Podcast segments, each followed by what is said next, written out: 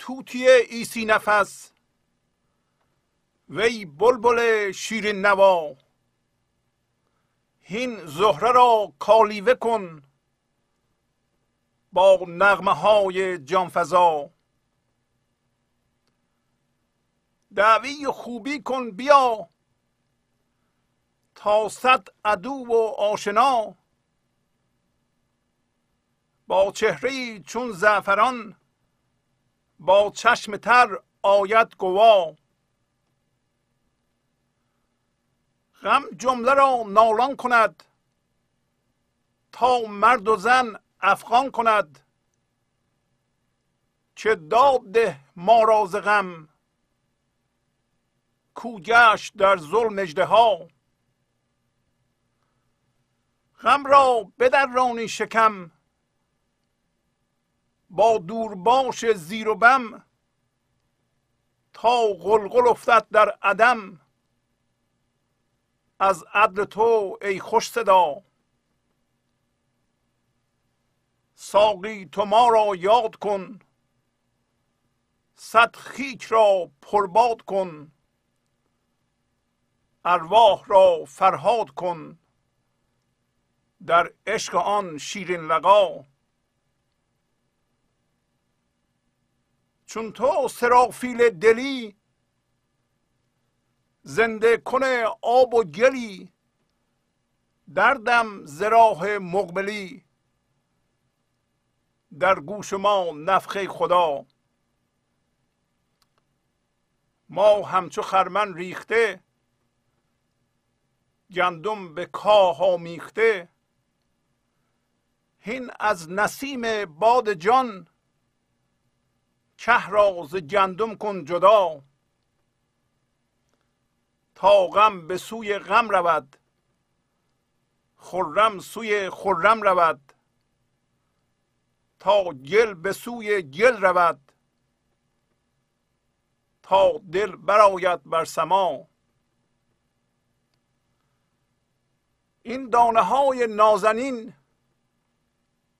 محبوس مانده در زمین. در گوش یک باران خوش موقوف یک باد سبا تا کار جان چون زر شود با دلبران هم بر شود. پا بود اکنون سر شود چه بود اکنون کهربا خاموش کن آخر دمی دستور بودی گفتمی. سری که نفکنده است کس در گوش اخوان صفا.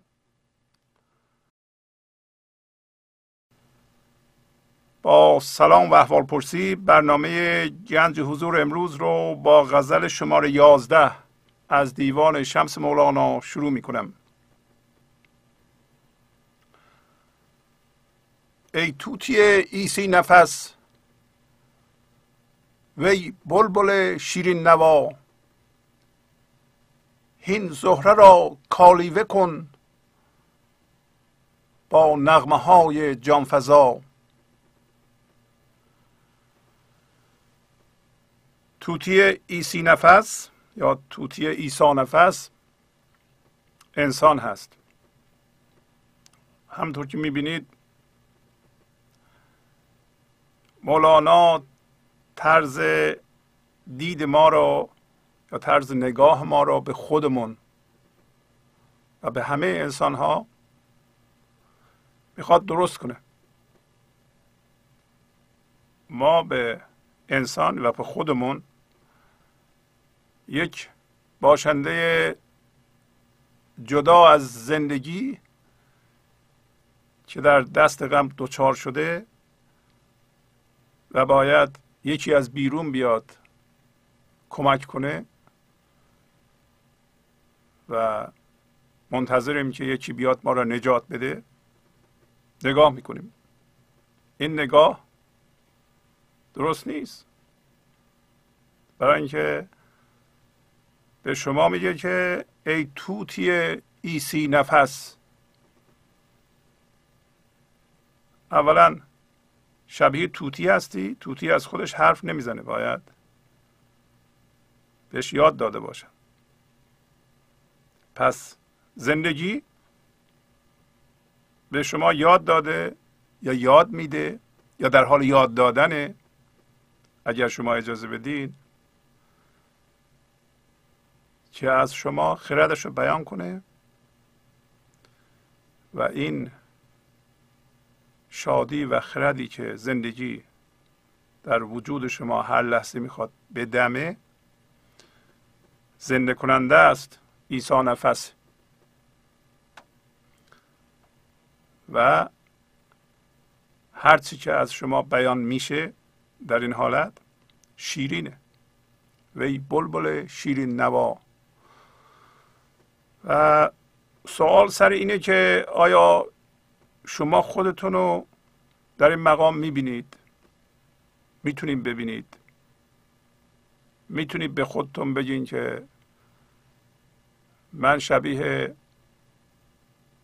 توتی هستم که نفس زنده کننده داره یعنی کارش زنده کننده است شادی بخشه آبادان کننده است.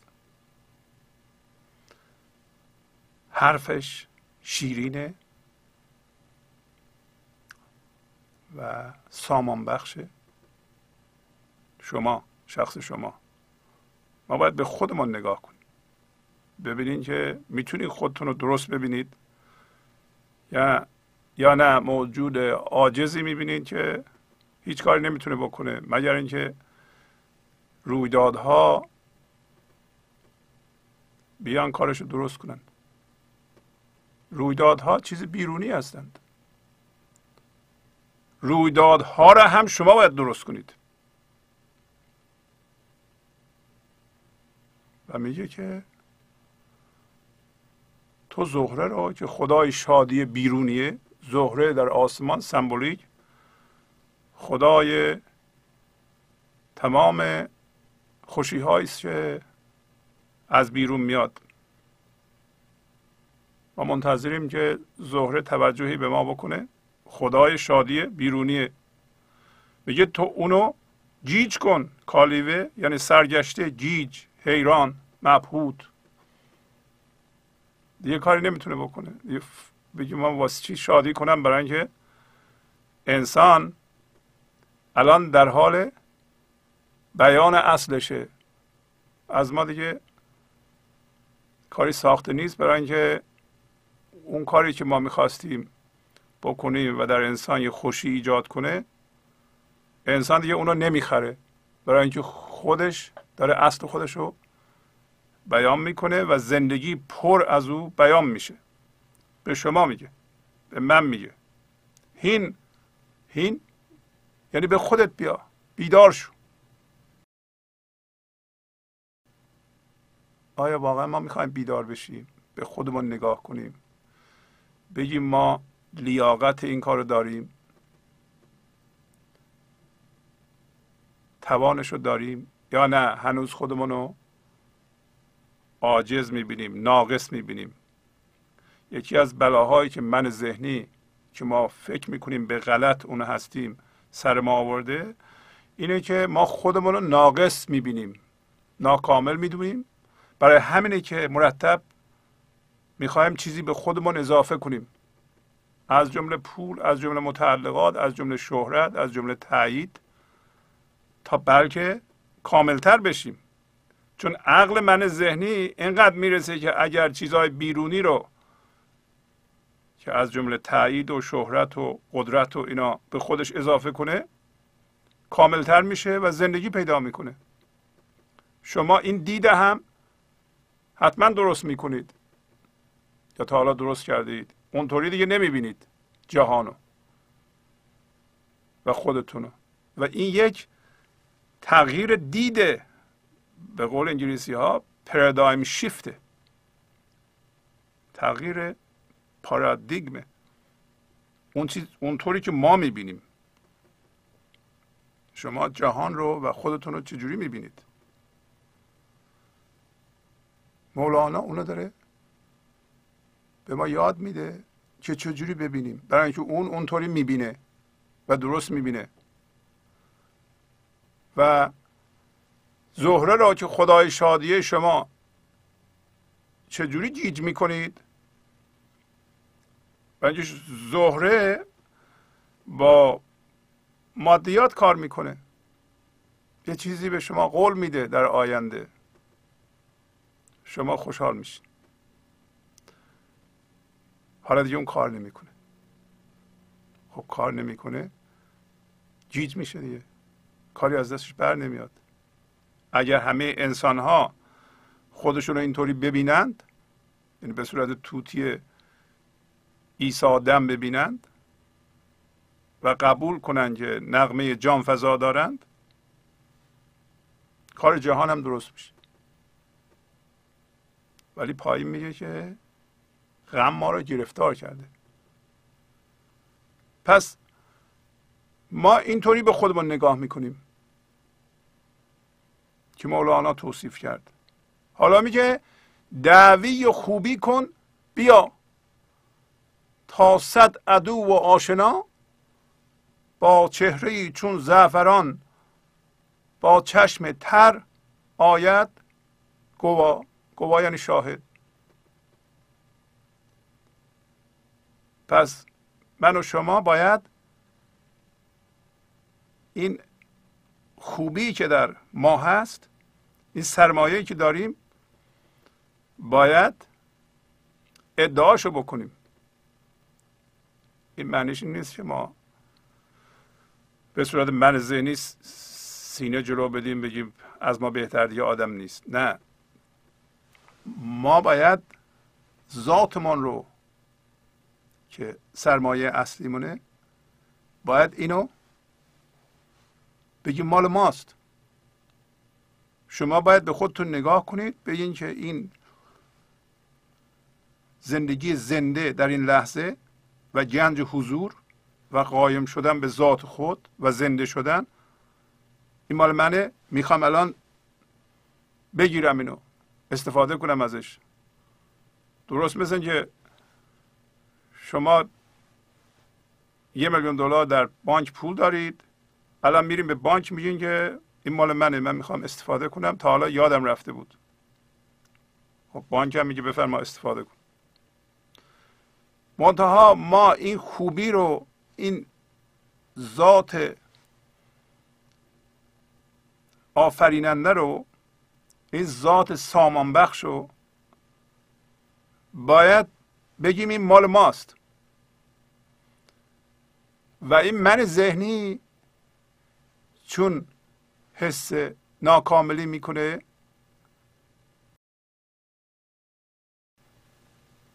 میگه من ارزشو ندارم. به من نمیاد. حالا این سوال پیش میاد که شما واقعا شاد بودن و اینکه زندگی شما سامان پیدا کنه و خوب بشه و شما در رفاه زندگی کنیم هم از نظر مادی هم از نظر سلامتی هم از نظر فکری هم از نظر معنوی حقیقتا می‌خواهید. حقیقتا فکر می‌کنین که شما ارزش رو دارید لیاقتش رو دارید.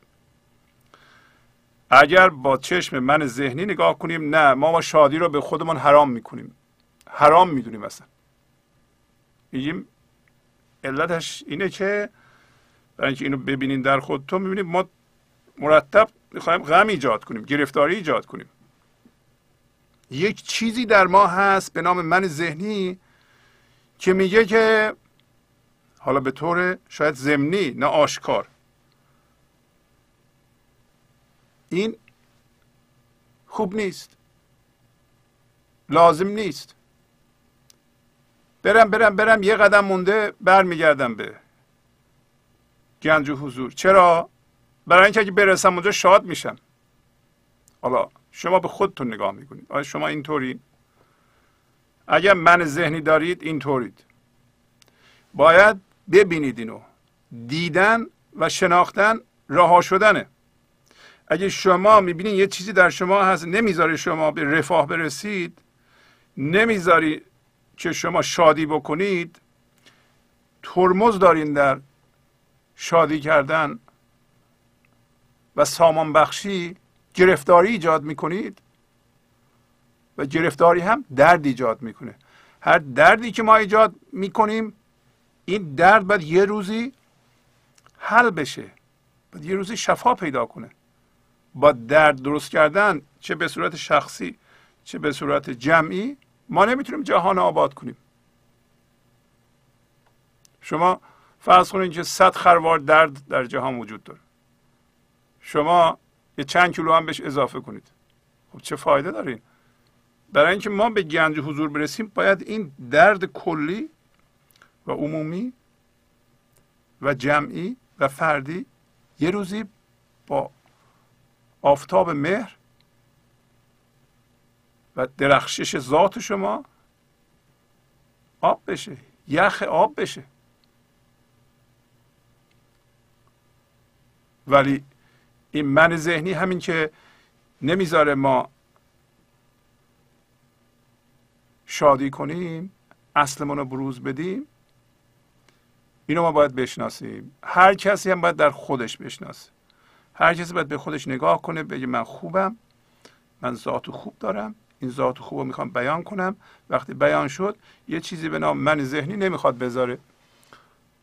من اونو می‌خوام تماشا کنم و بهش بگم که خواهش می‌کنم شما مزاحم نشید. ما شادی رو اصل می‌دونیم گرفتاری رو اصل نمی‌دونیم غم رو اصل نمی‌دونیم. برای همین میگه دعوی خوبی کن بیا. ما باید دعوی خوبی بکنیم. اگه نکنیم اون خوبی رو به دست نمیاریم. تا صد عدو و آشنا صد در واقع معنی کسرت میده. یعنی هزاران تا میلیون ها نفر هم دشمن هم آشنا. کسی که خوبیش رو دعوی کرده دشمن نداره. ولی شروع می‌کنه به ارتعاش عشقی. ارتعاش عشقی زندگی پخش می‌کنه در جهان. بنابراین مثل خورشید که دوست و دشمن نمی‌شناسه این ارتعاش زنده کننده رو همه می‌گیرند. چه اونها خودشون رو دوست ما بدونن چه دشمن ما بدونن. پس بنابراین همونطور که خورشید انحصار نمی‌شناسه به همه گرما میده. عشق هم انحصار نمی‌شناسه. من ذهنی منحصر به فرد می‌کنه. میگه که من عشقم متمرکز روی این آدمه. برای اینکه این بچه منه. این فامیل منه. اینم دوست منه. بقیه دیگه به ما مربوط نیست. ولی ارتعاش عشقی ذات انسان وقتی خوبیشو ادعا کرد و به دست گرفت اختیارشو دیگه ارتعاش عشقیش به همه می‌رسه. بنابراین داری میگه که هم دوست هم دشمن از این ارتعاش بهرهمند میشن چهرهشون مثل زعفران میشه. یعنی شفاف به عشق میشن. زرد میشه.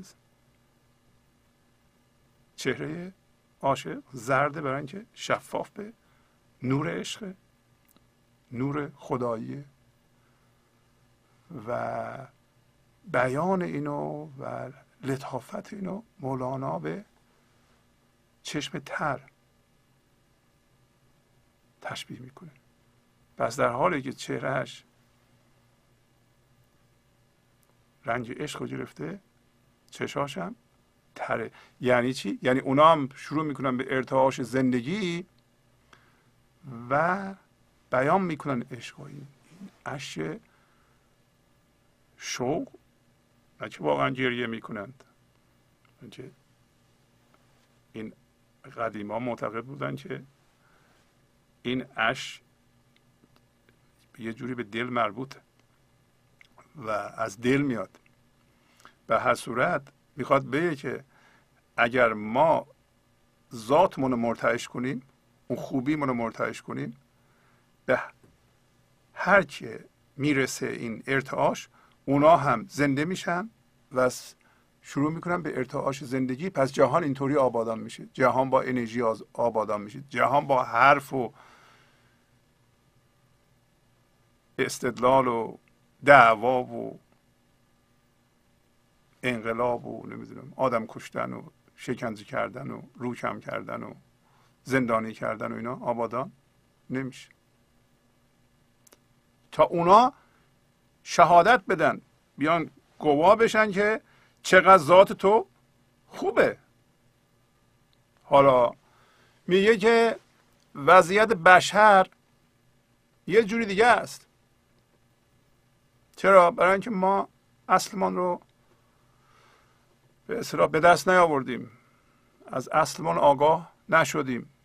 غم جمله را نالان کند تا مرد و زن افغان کند که داد ده ما را غم. کوگشت در ظلم اجده غم همه رو به حالت نالان در آورده زاری می‌کنن همه. همه انسان ها تقریبا. به غیر از اونهایی که زنده به حضور هستند و خوبیشون رو دعوی کردند نالان هستن. ممکنه شما هم باشید. برای چی ناله می‌کنید؟ میگه ما دوچار غمزدگی شده ایم و این وضعیت وضعیت مصنوعی است حالت طبیعی ما نیست. غم جمله را نالان کند تا مرد و زن همه فرق نمی‌کنه. مرد و زن فقام می‌کنن زاری می‌کنن افغان می‌کنن. و مصیبت ها میگن. پدرم در اومد. چقدر ظلم به من شد. گرفتارم. برای چی آقا؟ و میگه این حالت اینو به ما میگه که داد ده ما را ز غم. بابا به داد ما برس. چی می‌رسه به داد ما؟ خود انسان. میگه این ناله ها چی میگم معنیش چیه؟ ناله های بشری برای اینه که بشر به اصلش پی ببره. صاحب خوبیش بشه که عدل برقرار کنه.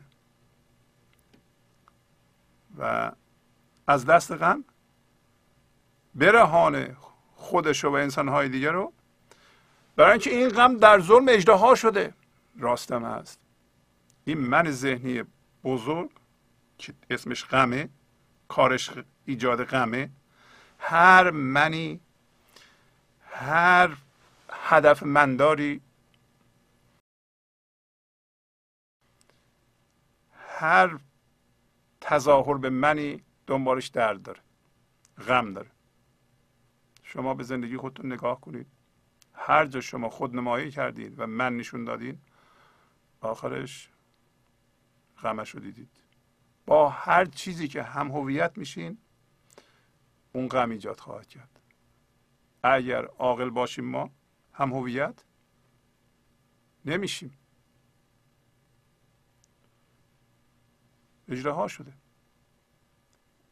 اینقدر گنده شده. و ما رو هم تبدیل کرده به عامل خودش. ما در واقع در جهت خدمت به این اجراها داریم کار می‌کنیم. ما غم ایجاد می‌کنیم. هر جا که من هست و من کار می‌کنه و خواسته های مندار هست در خدمت اجراهای غمه. حالا میگه غم را به در رانی شکم با دورباش زیر و بم تا قلقل افتد در عدم از عدل تو ای خوش صدا ای انسان. تو غم را شکمش رو میدرونی با نیزه دو شاخ دورباش نیزه های مرصع یعنی جواهر نشان شاهان قدیمی بوده که جلو می‌رفتن و علامت این بود که شاه میاد. دورباش. در ضمن دورباش یعنی وایس کنار و عقب برو راه باز کن دور باش این معنی رو هم میده. پس هم معنی نیزه هست و هم یعنی که عقب وایسا برو کنار که مثلا شاه و فامیلش رد بشن. در زمان ناصرالدین شاه می‌گفتن دور باش کور باش. برای اینکه زنها که رد می‌شدن می‌گفتن نگاه نکنید حالا میگه تو با این نیزه ای که به دست داری نیزه اصلته این نیزه زیر و بمه. یعنی ارتعاش موسیقی زندگی در شما که اصل شما می‌کنه. این قالب غم و غصه رو به هم میریزه. این غصه الگو داره. پترن داره. یه پترن فکریه. چی اینو شکمشو میداره؟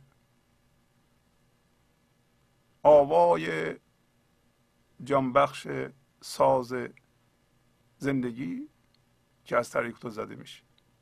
منتها باید اصل تو به قول دعوی کنی. خوبی تو. اون توتی عیسی نفس. نه من ذهنی. من ذهنی نباید حرف بزنه.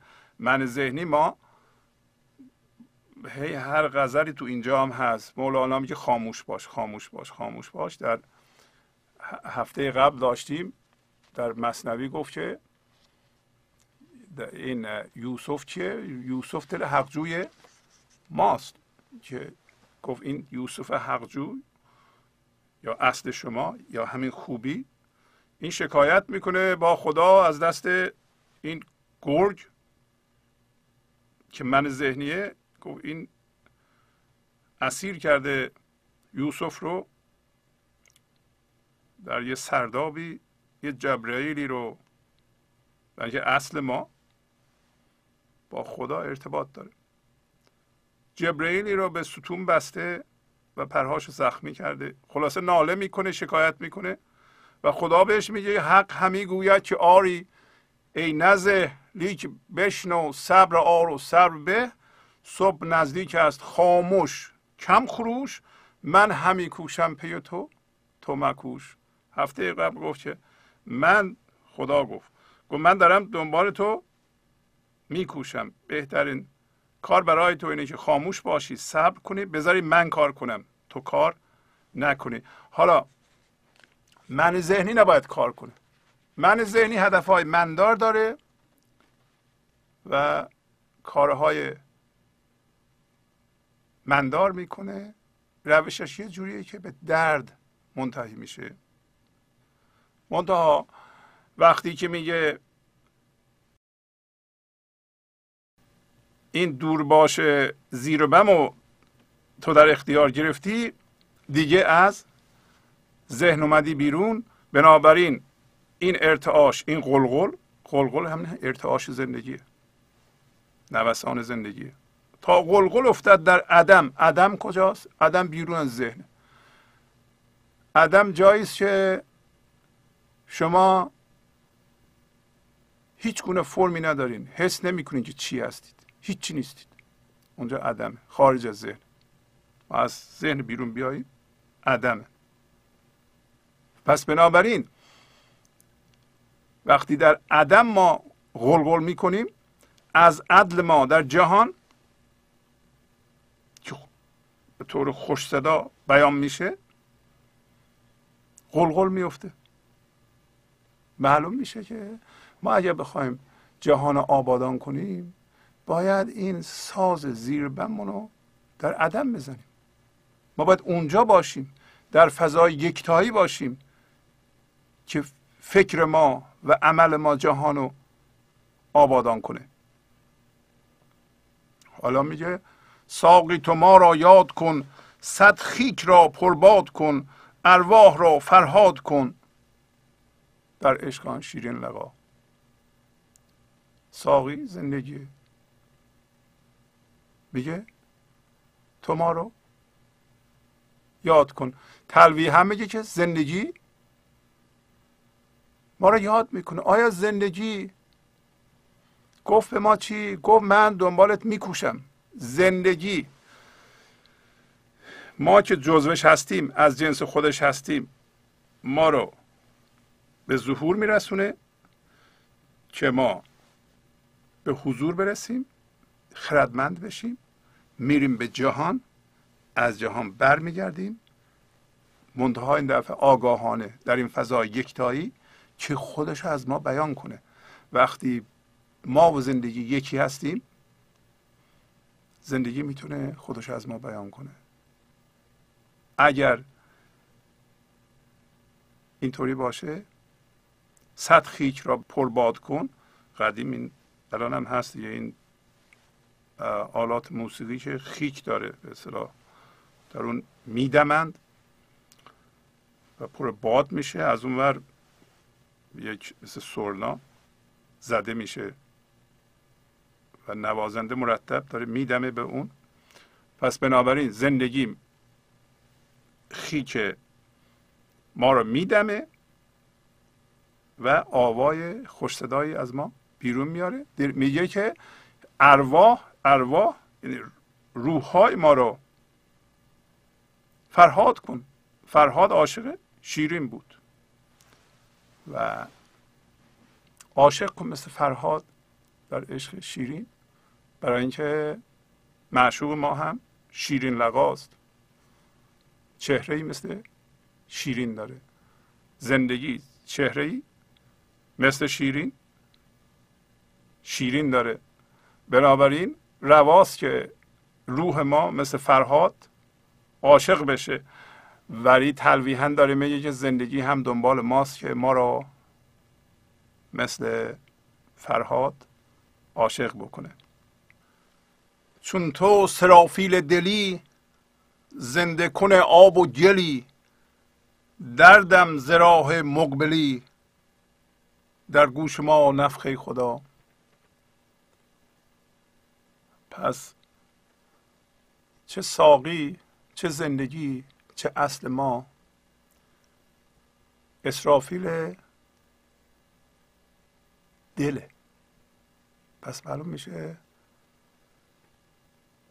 این اسرافیل سرافیل یعنی اسرافیل. اسرافیل فرشته است که روز قیامت شیپور می‌زنه و همه مردگان بلند میشن از خواب. و داره میگه که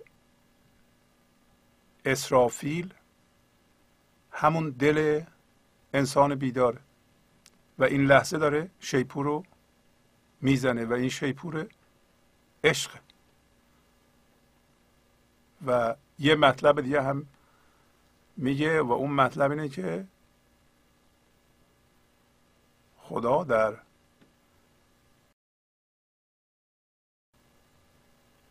گل ما در قالب ما از نفس خودش دمیده و در پایین میگه نفخه خدا. نفخه خدا یعنی نفس خدا دم خدا. و وقتی میگه تو اسرافیل دل هستی هم به انسانی میگه که بیدار شده و هم به زندگی میگه و میگه تو زنده کنه آب و گل هستی. آب و گل همه ما هستیم. آب و گل مخلوط هوشیاری حضور و ذهن یعنی جذب اصل ما در ذهن. اینکه ما میاییم یواش یواش آغشته به دنیا میشیم. نه که نباید بشیم ما راه دیگه ای نیست. بارها گفتیم اینو که به یه بچه دو سه ساله نمیشه گفت تو بچه خدا هستی پدر مادر نداری. پدر مادر تو خداست و مقایسه نکن خودتو. سیستم آموزشی ما بر اساس مقایسه هست. و درسم نمی‌خواد بخونی. در جهان هم نمی‌خواد پیشرفت کنی. در جهان با مقایسه و نمره دادن و امتحان دادن و کنکور دادن و پول در آوردن و مقایسه پول و اینا ساخته شده. و بچه هم که به دنیا میاد باید بره به جهان.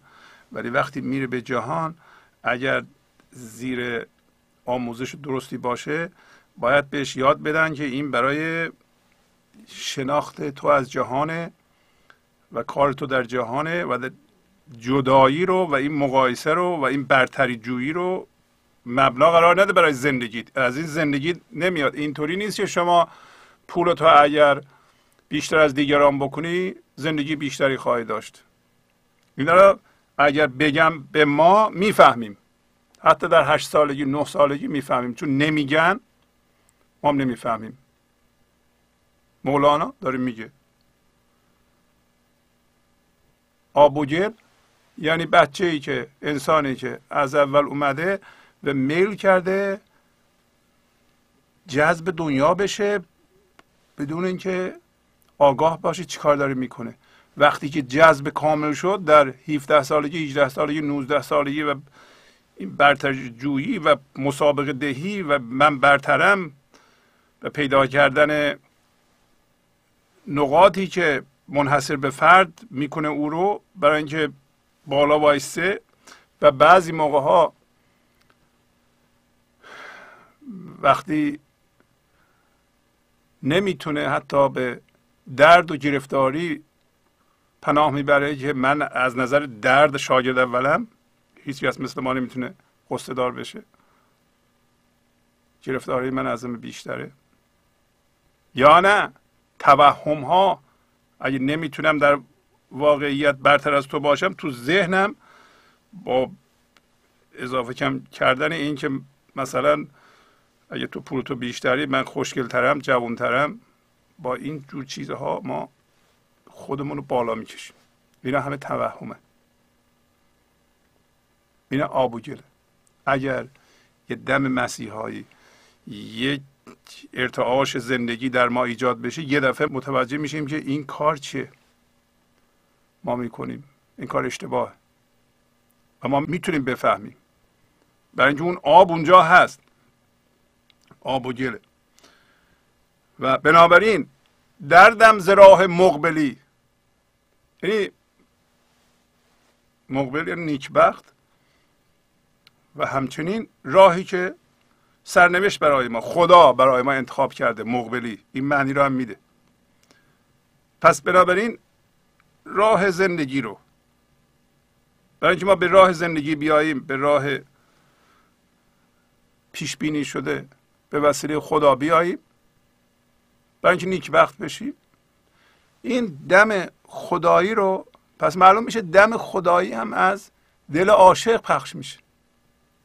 خدا دمشو از دل عاشق پخش می‌کنه. در گوش ما نفخه خدا نفخه.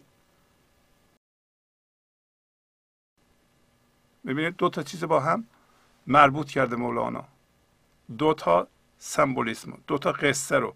یکی این که خدا در وجود ما دمیده است از دم خودش بنابراین ما با تصویر او با ایمیج او به وجود اومدیم. بنابراین خلاق هستیم. آفریننده هستیم. نه به صورت من ذهنی. یکی هم اسرافیل روز قیامت. پس این لحظه می‌تونه روز قیام ما باشه. و دل ما می‌تونه اون شیپور رو بدمه. اینا همه ما رو بیدار می‌کنه به اون خوبیمون. تا زمانی که رو ما به اصطلاح تملک نکردیم نگفتیم من خوبم و حالا اگر خوبیمون رو به دست بگیریم و صاحبش بشیم و بگیم این مال ماست چی میشه؟ در این صورت خوبی ما را هدایت می‌کنه و ما دیگه به بیرون نگاه نمی کنیم و تحریکات بیرونی ما رو اذیت نمی‌کنه. مولانا مطلبی داره در این مورد که می‌خوام بخونم اینو براتون. از اوایل دفتر شیشمه فکر کنم دو ساعت دوازده سیزده. و مولانا میگه که اگر شما خوبیتون رو پیدا بکنید به خوبیتون ارتعاش کنید مثل ماهی میمونه که پرتو افشانی می‌کنه. میگه ماه وقتی پرتو افشانی می‌کنه سگای ده هم از این پایین به ماه نگاه می‌کنن و فکر می‌کنن باید پارس کنند. و نمی‌فهمن که این ماه میگه که آیا ماه با پارس سگ پرتو افشانیش رو متوقف می‌کنه یا کاروانی که از کنار ده رد میشه یه مقصدی داره. این کاروان کاروان بشریه. ما هم توش هستیم. آیا با پارس سگ چون کاروان از پهلوی ده رد می‌شد سگای ده صدا رو میشنیدن شروع می‌کردن پارس. کاروان وای میساد یا راهش رو منحرف می‌کرد؟ نه. گفت از بانگ و علالای سگان هیچ وا گردد ز کاروان. همین معنی که الان گفتم. یا شب محتاب از غوغای سگ سست گردد بعد را در سیر تک میگه شب محتاب از غوغای سگ پای ماه شب چهارده سست میشه.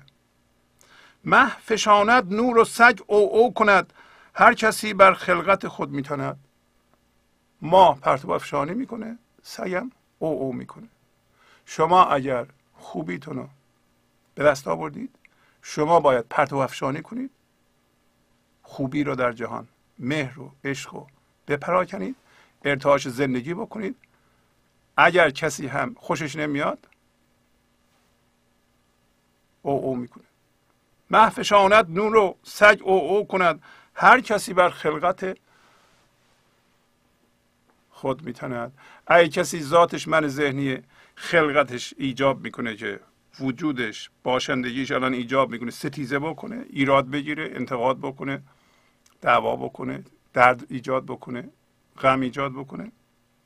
بنج هر کسی بر خلقت خود میتند هر کسی را خدمتی داده غذا در خور آن گوهرش در ابتلا به هر کسی یه گوهری داده. غذا قانون الهی فعلا بعضی از ما دوچار من ذهنی هستیم. بعضی هم به اندازه کافی بیدار شدیم و حضور داریم. بنابراین اون گوهری که الان به نمایش می‌ذاریم همونو ارتعاش می‌کنیم. در امتحان در امتحان او هستیم. چون که نگذارد سگان نره سقم من مهم سیران خود را چون حلم. میگه سگ سگیشو داره نشون میده. اون نره بعدشو متوقف نمی‌کنه. من که ما هستم.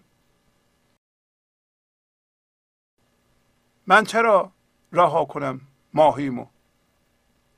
این خیلی مهمه که ما با دید حضور و با دید درست به خودمان نگاه کنیم و گوهر اصلی خودمونو ذاتمونو که عشق مرتعش کنیم. ما چرا ماهیمونو رها کنیم؟ میگه من ذهنی عقلش می‌رسه که ستیزه بکنه. من که ما هستم عقلم نمی‌رسه. البته که می‌رسه. من به حرف من ذهنی گوش نمیدم. اینو داره میگه. حالا میگه چون که سرکه سرکگی افزون کند پس شکر را واجب افزونی بود. قهر سرکه لطف همچون انگبین چین دو باشد رکن هر اسکنجبین. میگه اسکنجبین سکنجبین یک از شربت درست می‌کنن یا کاهو باش. میخوردیم ما قدیم. خیلی خوشمزه است.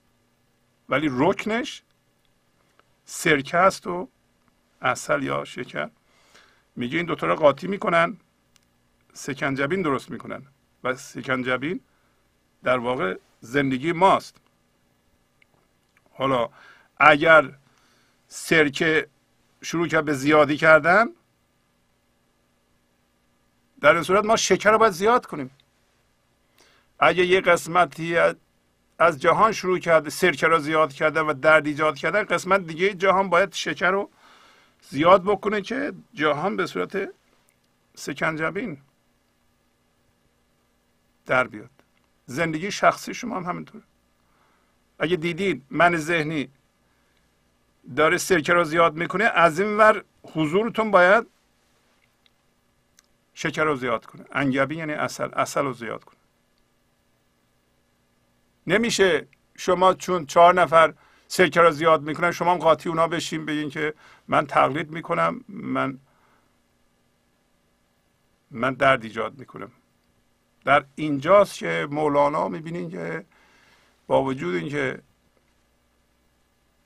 زمان حمله مغول زندگی می‌کرده مولانا و حقیقتا خبرهای بد میومده در اون جایی که زندگی می‌کرده و مغول ها رحم نمی‌کردن و شما بهتر می‌دونین چقدر ظلم کردن و چقدر کشتار کردن.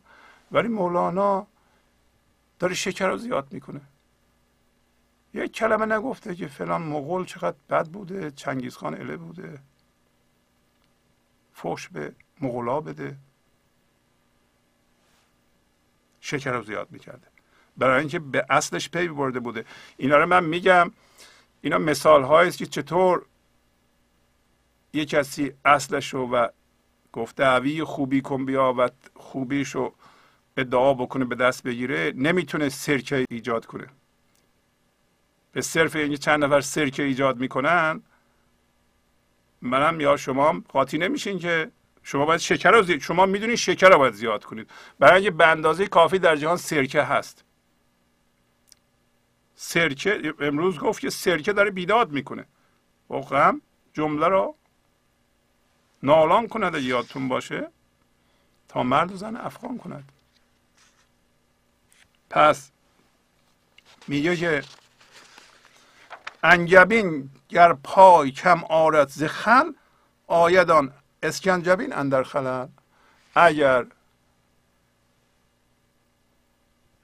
اصل کم بیاره پا نذاره.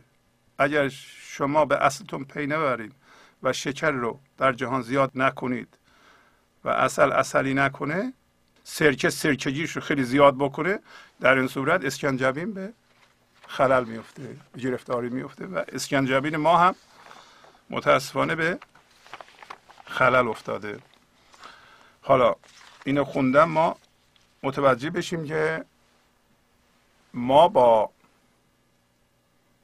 دیدن انسانهای ستیزگر نباید اونا رو تقلید بکنیم و ما هم ستیزگر بشیم و سرکه را زیاد کنیم. کار ما زیاد کردن انگبینه.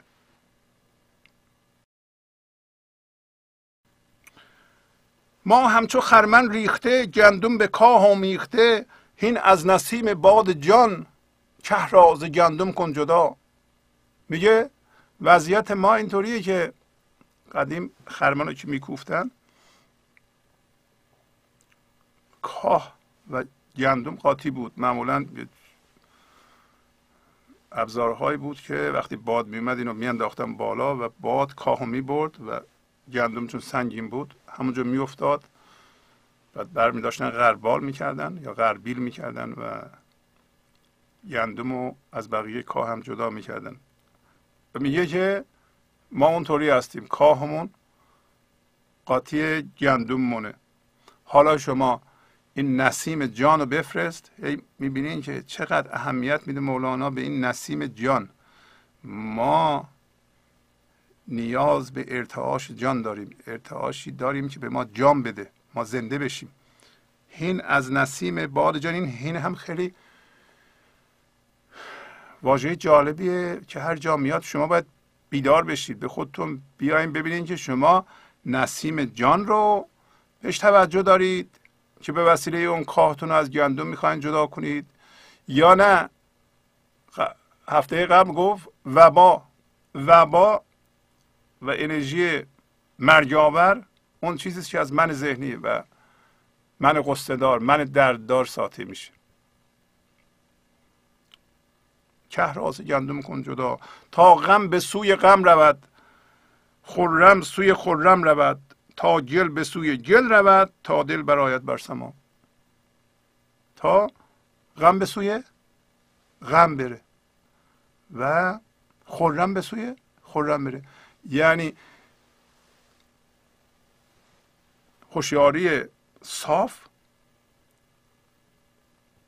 و ناب خالص از آب و گل خودش رو جدا کنه. آب خودش از گل جدا کنه. اینجا پایین هم میگه گل به سوی گل میره. بنابراین اگر شما به غم توجه نکنید غم میره به سوی غم و از بین میره و این صاف اصل شما جدا میشه از اون و روی خودش زنده میشه در این لحظه. غم به سوی غم رود خرم سوی خرم رود تا گل به سوی گل رود تا دل ما دل ما که جذب جهان شده خودش از اون جدا می‌کنه. همین لحظه زنده میشه و سمامیات یعنی وارد فضای یکتایی میشه. وارد زندگی میشه. با زندگی یکی میشه. سما یا آسمان رمز زندگیه. حالا میگه این دانه های نازنین محبوس مانده در زمین یا محبوس مانده در زمین. در گوش یک باران خوش موقوف یک باد سبا این دانه ها در واقع اصل ماست که زیر این خاک من ذهن من ذهنی مدفون شده. این دانه های نازنین محبوس مانده در زمین. واقعا حیف که این دانه ها بهش آب نمی‌رسه و یه ذره که رشد باد سبا نمی‌زنه اینا رو شکوفان کنه ما اگر دست به دست هم بدیم هم خودمون رو می‌تونیم زنده کنیم هم به جوان ها که سنتشون پایین تره و من ذهنیشون سفت سفت نشده ده ساله 15 ساله 20 ساله اونا آموزش بدیم که زندگی رو تباه نکنند. در دست غم و یا من ذهنی اسیر نشن. میگه که این دانه های نازنین که در زمین محبوس ماندن اینا در گوش یعنی منتظر یک باران هستند. در گوش یعنی منتظر و موقوف یک باد سوا هستند. که بزن اینها رو زنده بکنه. همه ما اینطوری هستیم. یک آب زندگی به ما برسه. آب زندگی از کجا می‌رسه؟ آب زندگی از درون ما می‌رسه. اگر این غزلیات از مولانا می‌خونیم ما آب می‌رسه. آب زندگی می‌رسه. آب زندگی با خوندن این غزلیات می‌رسه. با نشستن با انسانهای زنده آب زندگی می‌رسه و وقتی جوانه زد این دانه شما نباید بذارین که دیگران له کنند. گاهی اوقات این جوانه ما اسرائیل این دانه جوانه می‌زنه سرش از زمین میاره بیرون ولی متاسفانه مثل یه پیاده که اونجا ما جوانه می‌زنیم صبح که میشه مردم از اونجا رد میشن له می‌کنند ما رو. حالا این مردم و این پیاده رو کجاست؟ همین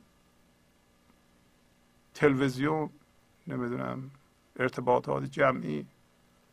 وقتی شب و روز ما را با خواسته های مندار با ستیزه بمباران می‌کنن اون جوانه ما رو له می‌کنن.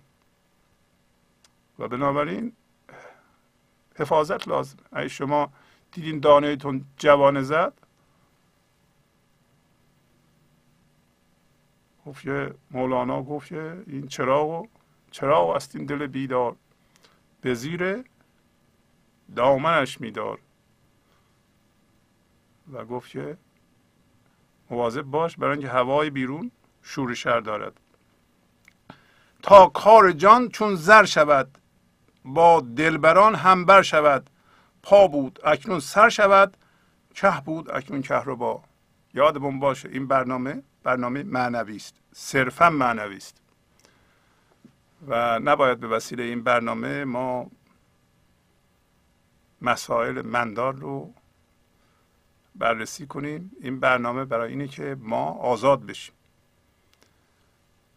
و بزرگترین آزادی آزادی از من خودمونه. تا زمانی که از من خودمون آزاد نشدیم نمی‌تونیم آزاد بشیم. هرچی هم راجع به آزادی حرف بزنیم مصنوعی در واقع نمی‌دونیم چی داریم میگیم. اول باید خودمون رو از خودمون آزاد کنیم بعد اون موقع متوجه میشیم که آزادی چیه. و آزادی بزرگترین موهبتی است که بشر می‌تونه بهش دست پیدا کنه. تا کار جان چون زر شود با دلبران هم بر شود. پا بود اکنون سر شود که بود اکنون کهربا تا کار جان ما مانند زر بشه. زر گوشواره زر در گوش دلبرانه. داره اونو تمثیل میاره. اگر جان ما هم مثل زر بشه خالص بشه ما با اون ارتعاش یا بنا به قانون جذب جذب دلبران میشیم. جذب انسان های زنده میشیم. منتها انسان های زنده آدم های معمولی هند آدم های عادی هند. ادعا ندارن. ولی من ذهنی دنبال کسی میگرده که ادعا داره و به صورت می‌خواد منش رو بزرگ کنه. خودش می‌خواد به من بزرگ بچسبونه تا از اون یه ذره اضافه بشه به این ولی کسی که جانش زنده هست هم بر میشه هم پهلو میشه. با دلبران. حالا قبلا پا بود. ما وقتی در من ذهنی هستیم فقط حرکت داریم. گاهی اوقات هم حرکت مذبوحانه داریم. هیچ فایده نداره این حرکات. که مولانا میگه این جنبش این جنبش کجدم بود. مثل سر نیست مثل دومه میگه. مثل دوم کجدم هم هست. حرکت می‌کنیم ولی نیش می‌زنیم. حالا میگه قبلا پا بود الان خرد میشه. الان سر میشه. الان حضور میشه. قبلا کاه بود الان یعنی قبلا کاه بود به صورت هوشیاری جذب در ذهن بود. الان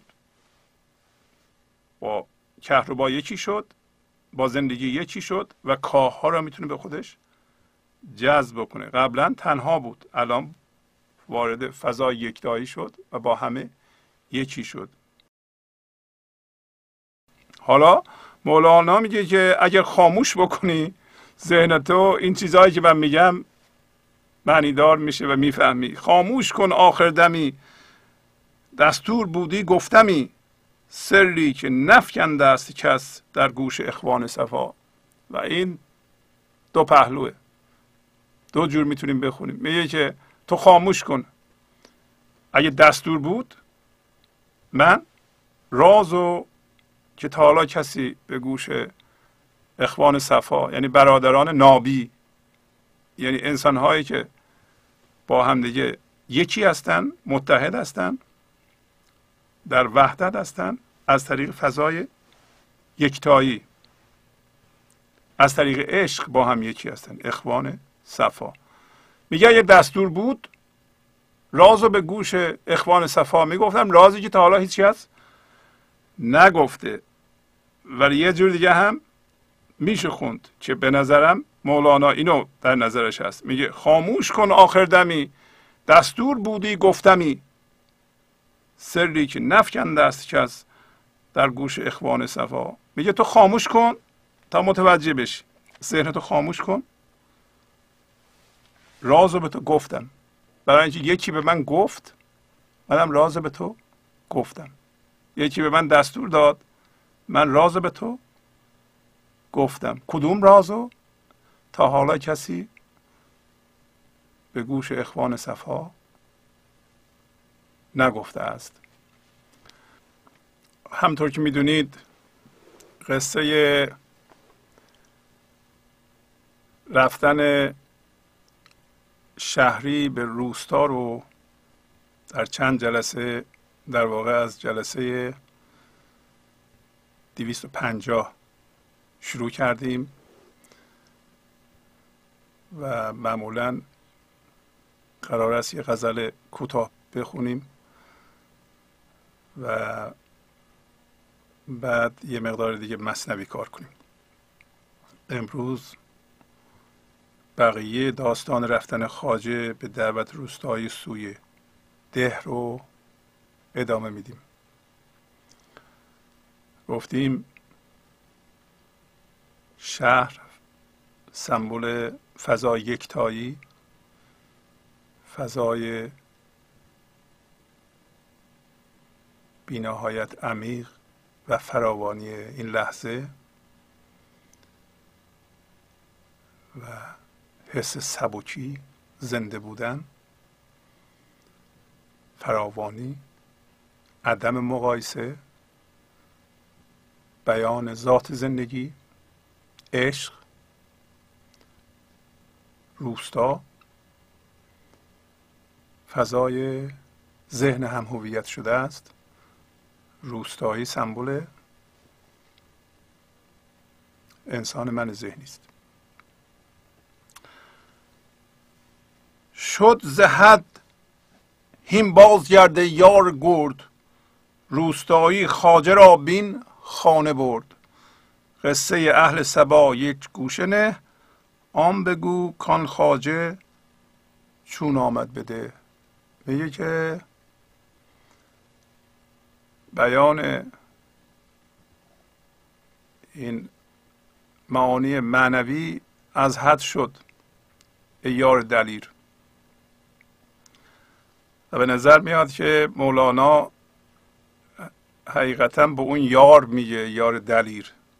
یعنی یه کسی مثل اینا رو میگه از زبان مولانا به اون میگه یار گرد. و ببین که حالا برس به این که چجوری روستایی رفت به شهر و شهری رو از راه به در کرد. بالاخره خاجه یعنی شهری رفت به روستا. و قصه اهل سبا رو یه گوشه بذار. یادتون باشه راجبه قصه اهل سبا صحبت کردیم در چند جلسه و حقیقتا مولانا مطالبی رو به ما یاد دادن که من پیشنهاد می‌کنم اگر شما نبودید یا اگر بودید فقط شنیدید این سیدی های از پنجاه تا به حال بگیرید و من مرتب این قصه رو دنبال کردم. و می‌تونه از روی اون یاد بگیرید و در ضمن تفسیر مصنوی به قلم استاد کریم زمانی رو می‌تونیم بخرید و از روی اونم می‌تونیم بخونید. پس میگه قصه اهل سبا رو بذار کنار و بگو که چجوری اون خاجه اون بزرگوار اومد به ده. روستایی در تملق شیوه کرد تا که حزم خاجه را کالیوه کرد. میگه اولا روستایی اون تعارفات که می‌کرد می‌رفت خونه شهری و می‌خورد و شهری ازش پذیرایی می‌کرد و میخوابید اونجا.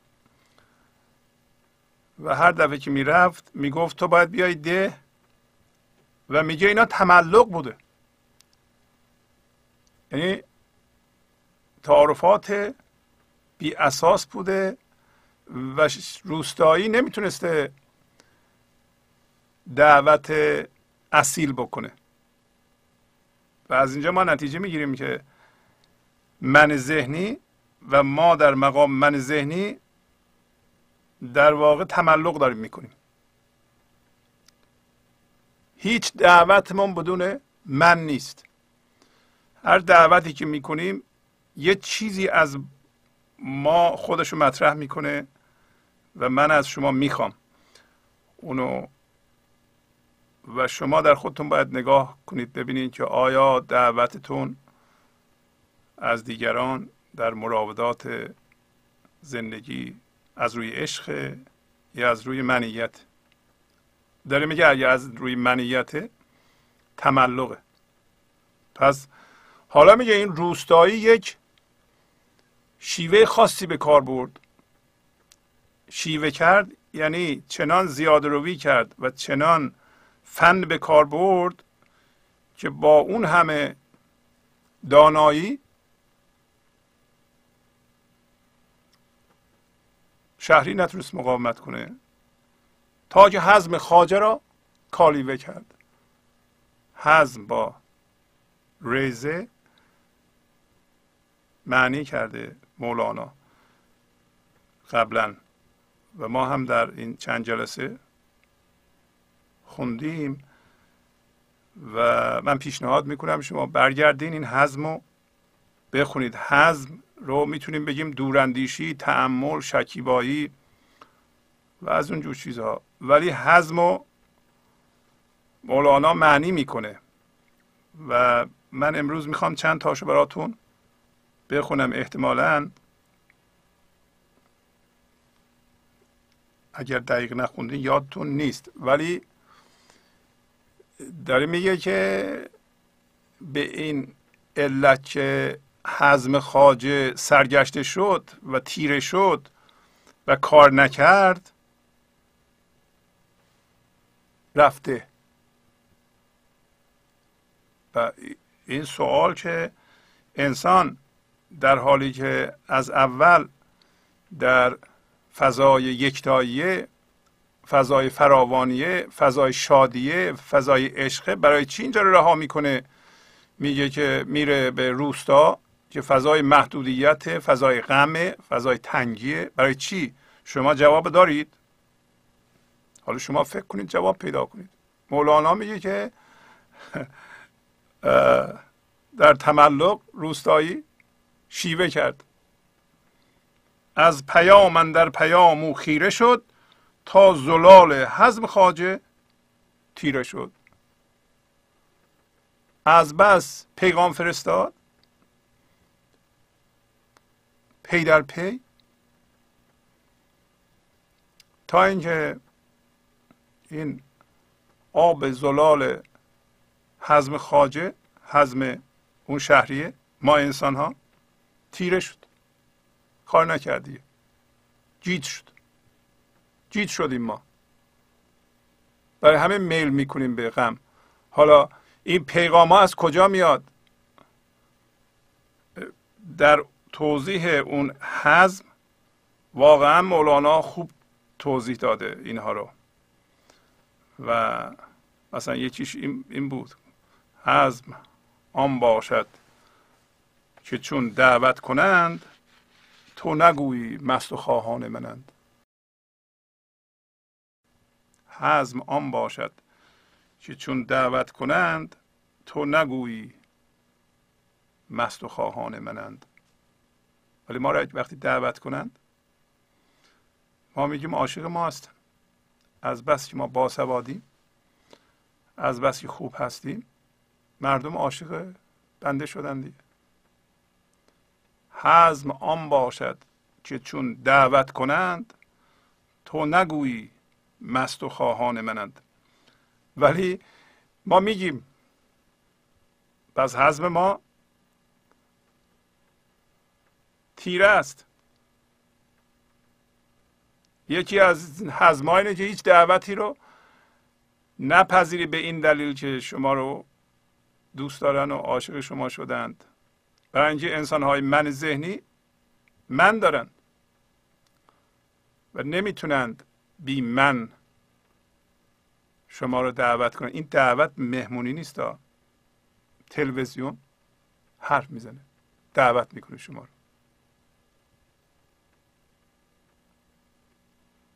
هر طرف قولی همی خواند تو را کی برادر راه خواهی چین بیا اجازه بدین این حزم چون خیلی مهمه شاید بعضی جاهاشو من برای شما بخونم. در موسیقی هم که پخش شد و این موسیقی ها در یوتیوب هست اینا رو من دقیق نوشتم. یعنی هم می‌تونید برین گوش کنید همین الان هم هست. اون شعرها رو می‌تونید اگر مصنوی ندارید می‌تونید از اونجا بردارید یادداشت کنید که چند تاشو من نوشتم. بقیه رو هم انشالله براتون می‌خونم. چون این حزم خیلی مهمه اجازه بدین بعضی قسمت هاشو من براتون بخونم. این توضیح حزم در قصه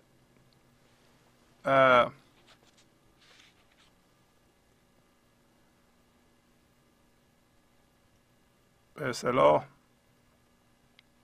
الله الله گفتن یه نفره که شیطان بهش میاد میگه که این همه الله الله میگی؟ این لبیکش کو. و این قصه را قبلا خوندیم. این قصه از سطر 189 دفتر سوم شروع میشه و اگر کتاب استاد دارین استاد کریم زمانی رو می‌تونید باز کنید از سطر 189 بخونید. و قصه به این ترتیب بود که گفت یه کسی هی الله الله می‌گفت الله الله می‌گفت. یعنی اینکه به زندگی تبدیل می‌شد. هی خودش رو از جهان می‌کشید بیرون تبدیل به زندگی می‌شد. دوباره جذب زندگی می‌شد. جذب ذهن می‌شد. و این اتفاق میفته و به این ترتیب ما به حضور می‌رسیم. خودش رو از جهان می‌کشید بیرون. یه لحظه. دهن شیری می‌شد. دوباره جذب ذهن می‌شد. اینا میگو الله الله گفتن. شیطان اومد بهش گفت که تو خیلی حرافی. هی الله الله میگه که چی بشه. برای اینکه جواب نمیاد از اون ور. لبیک کو. کی خدا به تو گفته من این الله های تو رو میشنوم. خلاصه اون شخص دل سرد شد و این کار گذاشت کنار. یه شب خواب خز را دید. اینا سمبولیک ها. قصه است. قصه هم پیمانه است. و در یک چمنزار خز را به خواب دید. خز ازش پرسید. یعنی زندگی ازش پرسید. نماینده زندگی ازش پرسید. خودش از خودش پرسید. خودش متوجه شد. یه دفعه که چرا دیگه نمیگم. خودش جواب پیدا کرد. اینا رو همه معنی میده. خز ازش پرسید که چرا دیگه الله الله نمیگی؟ گفت که والا از اون ور جواب که نمیاد من فکر می‌کنم خدا ما رو رد کرده. گفت که آن الله تو لبیک ماست و نیاز و درد و سوزت پیک ماست. گفت که اون اللهی که میگی همان قبول ماست. اگر ماییم که داریم میگیم. اون موقع از جنس ما میشی تو. وقتی میگی گفتن تو و پذیرش ما یه چیز بیشتر نیست. دوتا نیست. اینطوری نیست که شما میگیم بس از سه چهار روز ما میپذیریم یه چیزی میدیم به شما. نه. همون موقع که میگی همون موقع شیرینیشو از جنس من میشی میچشی. این قصه است و همطوری قصه رو ادامه میده. میگه که این چارجویی هایی که تو می‌کنی این همه ما هستیم. همونطور که قبلا هم گفت. و زیر هر یارب تو لبیک هاست. بعدم گفت که این من ذهنی یا فرعون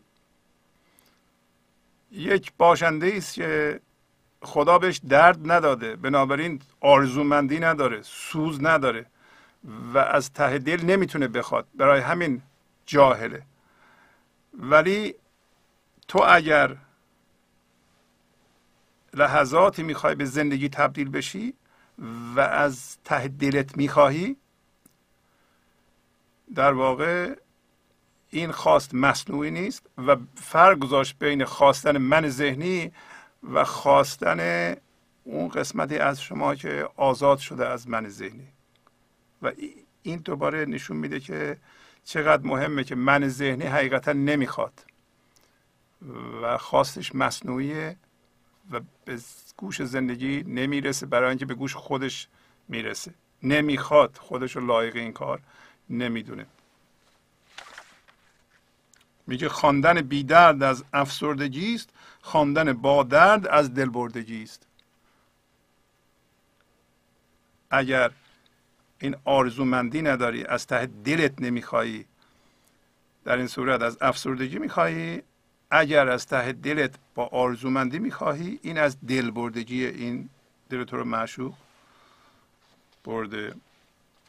و گفت که ناله سگ در رهش بی جذبه نیست زان که هر راقب اسیر رهزن نیست ناله سگ هم ناله من ذهنی. میگه اگر ناله می‌کنه من ذهنی این هم به خواست زندگی برای اینکه هر کسی می‌خونم برای اینکه مهمه باید متوجه باشیم که اسیر رهزنی است. رهزن همین من ذهنیه. اگر ما بدونیم که هر لحظه ممکنه این من ذهنی ما رو گول بزنه و به روستا ببره جهان محدودیت ببره. برای اینکه اون الله الله می‌گفت میومد به فضای یکتایی دوباره روستایی گولش می‌زد می‌برد اونجا. بالاخره شیطان یا دیو بهش گفت که این کار بیفایده است.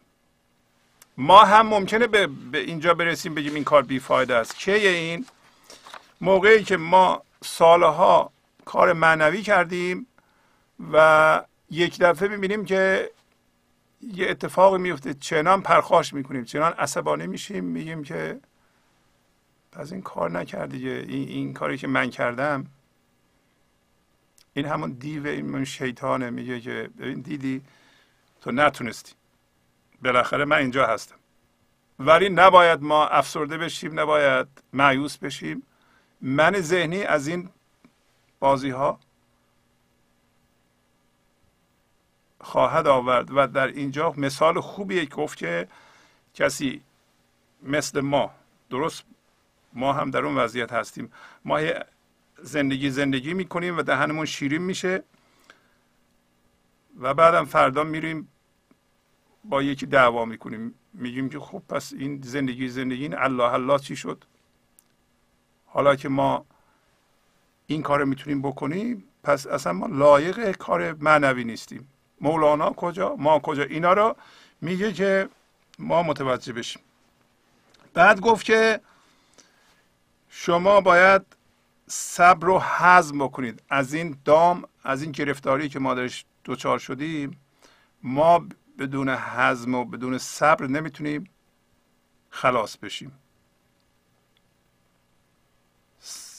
زین کمین بی صبر و حزمی کس نرست حزم را خود صبر آمد پاوده است. از این کمین از این گرفتاری بدون صبر و بدون حزم کسی خلاص نشد. ولی میگه حزم را هم صبر پا و دست آمده. حزم کن از خورد این زهرین گیاست حزم کردن زور و نور انبیاست. میگه حزم کن از خوردن. خوردن یعنی هم هویت نشو. اگه چیز خوبی دیدی در بیرون باش هم هویت نشو. نخور. که این گیاه زهراجینه و حزم کردنم زور و نور پیغمبرانه.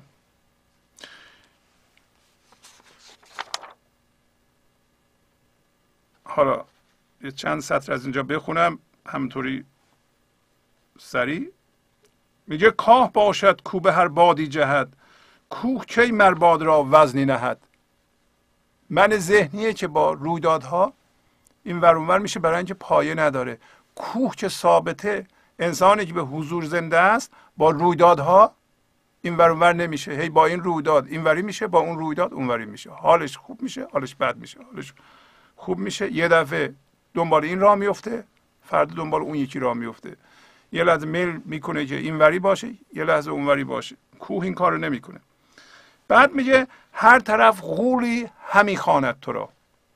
حالا که برادر راه خواهیم بیا. هر طرف غولی همی خواند تو را. اینا توضیحات این است که حزم خاجه چجوری کالیوه شده. هر طرف غولی همی خواند تو را.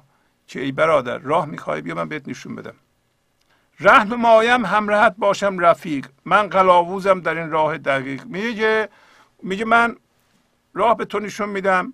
بسیار بسیار دقیق و همراه تو میام و من رهبر تو هستم در این کار دقیق. مثل کار دقیق همین کار معنوی یا هر کار زندگی که می‌تونه زندگی رو خراب بکنه غمگین بکنه. و مولانا می‌خواد بگه که هر چیزی که از حضور نمیاد از خرد شما نمیاد از زندگی زنده شما در این لحظه صادر نمیشه اون نمی‌تونه رهبر ما باشه. تنها رهبری از اونجا میاد از اون حضور. بعد میگه نه غلاووز است و نه ره داند او یوسفا کم رو سوی آن میگه اون نه رهبره نه غلاووزه. و نه راه رو می‌دونه. و به شما یوسفا کم رو سوی آن گرگ خو. حزم این باشد که نفری بد تو را چرب نوش و دامه های این سرا. حالا الان یه جا گفت که حزم چیه؟ حزم آن باشد.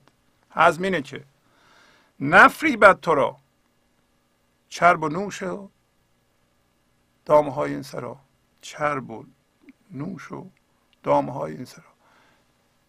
این چیزهای خوشمزه و چرب. یه چیزی می‌بینی در بیرون و دامه های این سرا میگه حزم اینه که تو را نفریبه پس بهترین راه اینه که ما با هیچی هم هویت نشیم. اگه هم هویت نشیم حزم پیدا می‌کنیم. میگه که نه چربش دارد و نه نوش او. سحر خواند میدمد در گوش او. میگه او مثل دیوه که نه چربش داره این دنیا نه نوش و سحر می‌خونه در گوش ما میدمه که بیا مهمان ما ای روشنی خانه آن توست و تو آن منی. میگه که به شما میگه بیا خونه ما که در روشنی خونه ما هستی.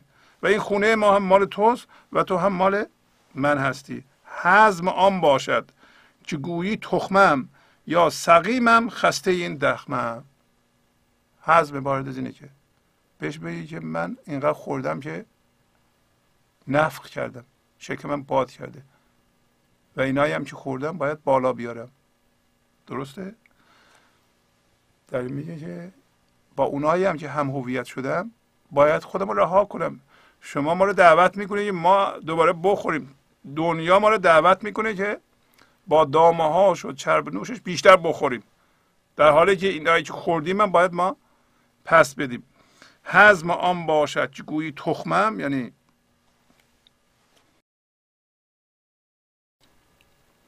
نفخ کردم یا سقیمم یا مریضم. خسته و یعنی زخمیه. این دخمم. این دخمه یعنی این دنیا هستم حزم میگه اینه. پس حزم معنی کرد. یکی گفت که حزم این باشد که نفری بد تو را چرب و نوش و دامه های این سرا. الان هم گفت حزم آن باشد که گویی تخمم یا سقیمم خسته این دخمم. یا سرم درد است درد سر ببر. یا مرا خوانده است آن خالو پسر. یا بهش بگی که سرم درد می‌کنه درد سر رو ببر. یا پسر دایی مرا دعوت کرده.